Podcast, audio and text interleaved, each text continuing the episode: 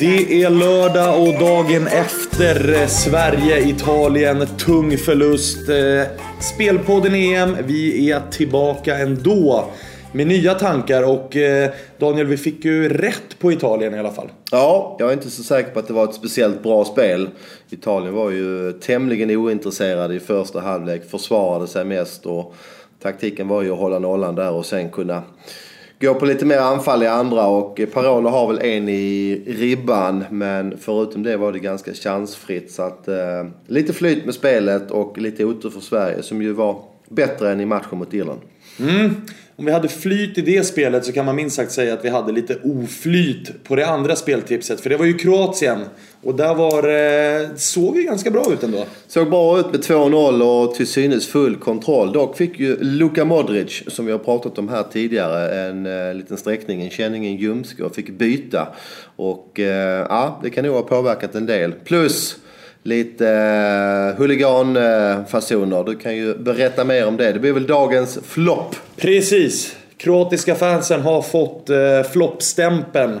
Eh, ni vet, vi kör ju topp och flopp lite titt som tätt här. Och, eh, kroatiska fansen har ju någon strid här mot eh, president eh, Mamic. Han är tidigare president i, eh, i Dinamo Zagreb och eh, väldigt illa omtyckt. Och pratas ju ofta här om att han säljer spelare, han hämtar unga talanger från hela Kroatien, säljer dem dyrt från Dinamo Zagreb, plockar pengar i egen ficka och ja, det är väldigt mycket runt den här gubben som inte är bra. Vi minns också kvalet, eh, bortamatchen mot Italien på San Siro. Då gjorde man samma sak, öste in bengaler över plan. Returmatchen fick man spela på tomma läktare och då hade man istället målat in ett hakkors på plan med hjälp av bensin. Så att eh, kroatiska fansen gör sitt bästa för att få den här Mamic eh, att se svag ut och, och, dålig ut. Och man vill ha bort honom. Mm. Så det, det, var ett nytt försök här. Så de får floppstämpeln. Ja, tråkigt, tråkigt. Eh, till det roligare. På toppen sätter vi en spelare och han heter Iniesta.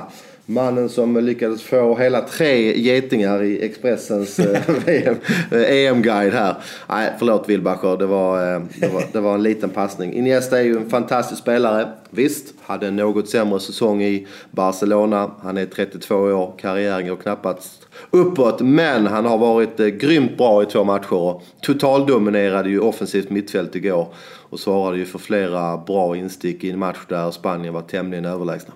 Ja, och här måste ju jag krypa till korset. Jag har ju varit ganska hård mot den, mot den spanska offensiven och satt ett frågetecken på framförallt eh, Morata och eh, han har gjort om det frågetecknet till ett utropstecken nu genom eh, två mål igår. Så att eh, Spanien ser vassa ut här inför fortsättningen. Ja, utan tvekan det lag som har sett bäst ut. Eh, Ser bra ut defensivt. Eh, de har skickliga, skickligt passningsspel som de alltid har. Och som du säger, Morata två mål igår. Det kommer göra honom gott i fortsättningen av turneringen med högt självförtroende. Mm. Det var gårdagen. Nu blickar vi framåt. Idag så inleder vi ju med eh, match två i eh, den svenska gruppen. Det är alltså Belgien mot Irland. Och här har jag lite speltips faktiskt. Eh, jag tror på Belgien här. Man får dem till strax under 1,80 nu. De har gått ner en del. Eh, jag tror att det är taggat Belgien efter en eh, svag inledning. Det pratas ju om rotation i elvan med både Mertens och Carrasco in. Kanske till och med Origi också på topp. Så jag tror att att Belgien eh, går för tre här och jag tror att man klarar det mot ett Irland som visst, de gjorde en bra insats mot Sverige men jag tycker att kvalitetsskillnaden ska vara stor mellan de här två lagen. Mm. Det ska bli ruskigt intressant att se den här matchen. Vi tror ju alla att det finns mycket mer i det här belgiska laget. Vi vill även se om Irland verkligen är så bra som de var mot Sverige eller om det var Sverige som gjorde Irland bra. Så att eh, den matchen kommer jag att hålla verkligen eh, falkögon på i starten. För eh, om Belgien kommer ut här i högt tempo då, då är jag med på din linje. Jag kommer dock att rekommendera ett annat spel i samma match och det är faktiskt över två. Jag har ju gnällt lite grann på planerna här men den här matchen spelas i Bordeaux. Och eh, det var samma match som Österrike mötte Ungern och den planen tycker jag var bra. Eh, som sagt, jag tror att det kan bli mål här. Det verkar som att eh, Eh, Belgien kommer att sätta in eh, Keane tillsammans med Long på topp också. Eh, Belgien med stark offensiv, eventuellt droppar Fellaini ner i den defensiva mittfältsrollen. Och eh, man får in eh, de spelare du nämnde, till exempel Carrasco eller Mertens. Nej, men jag tycker det finns två mål i den här matchen. Det är alltså pengarna tillbaka om det blir två mål. Så att eh, över 2 till 1,83 provar jag. Mm. Jag tänker dessutom sticka in här med ett tredje speltips. Ett litet eh, med, med TV-pengsinsats som man säger. Jag har ju hittat på Unibet som är våran sponsor. Eh, så har jag hittat Irland över 2,5 kort till 2,50.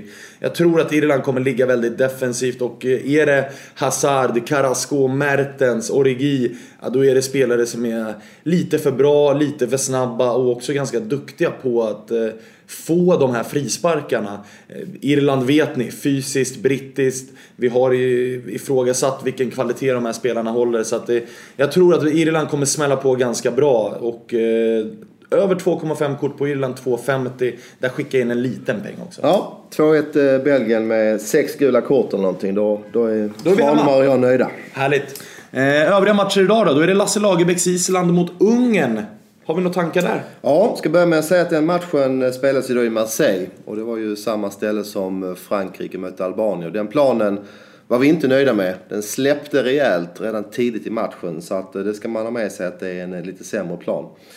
Tankar där? Ja, det är ju så att eh, Lasse Lagerbäck är ju en smart man. Och han har ju läst spelprogrammet här. Och jag tror att Island är väldigt intresserade av tre poäng här. Skulle de vinna den här matchen mot Ungern, vilket ju absolut inte är omöjligt, men är till och med favoriter, ah, då har man fyra poäng och lär vara vidare till nästa omgång. Så att, eh, jag tror att Lagerbäck är väldigt intresserad av att gå för seger här. Däremot tittar vi lite grann på ungrarna och där är det nog så att en poäng är klart intressant. Mm, absolut. Jag sitter och kikar lite grann på, på vädret här också. Det, ska, det är fortsatt lite eh, moln och regn i, i Marseille. Så att underspelet eh, Ja, jag håller med om att det är intressant. Vi vill se lite matchinledning där. Eh, Ungern gjorde det ju bra defensivt i första matchen och släppte inte alls in Österrike. Så att det, det, finns absolut eh, ett läge där, där jag tror att eh, båda lagen kan vara nöjda med 0-0 här. Eh, så att jag, jag vill avvakta lite grann men magen säger ändå li, att det är lite fördel Island. Men jag har svårt att ändå, att ändå motivera det. Jag tycker att kvalitetsmässigt så bör de här två lagen vara var ganska jämna. Och jag vill se vilka som tar taktpinnen här först. Mm. Ja, men vi lämnar den då och hoppar vidare till eh, kvällens match. Ja, Portugal mot Österrike. Och här har vi två lag som vi förväntade oss skulle stå på tre poäng inför, eh, inför den här matchen. Ja. Nu står eh, Österrike på noll och har dessutom en avstängning och Portugal står på en poäng och har en grinig Cristiano Ronaldo efter den första matchen. Ja men det stämmer. Spelas i Paris för övrigt. Den planen har varit helt okej okay, utan att vara fantastisk. Uh, tittar man generellt här så kan man ju säga att Portugal känner ju att vi har en vi har en eh, hygglig position ändå. Eh, de kan ju till och med förlora idag och ändå ha det i egna händer. Då räcker det med att de vinner i sista mot eh, Ungern. Eh, för Österrike så måste det i alla fall vara så att de eh, vill ju givetvis vinna matchen, men de får absolut inte förlora. Skulle Österrike ta en poäng här, ja då har man det i egna händer, troligtvis hemma mot, Irland, äh, mot Island i sista. Fyra poäng ska ju räcka, om ja. inte annat till en bästa trea.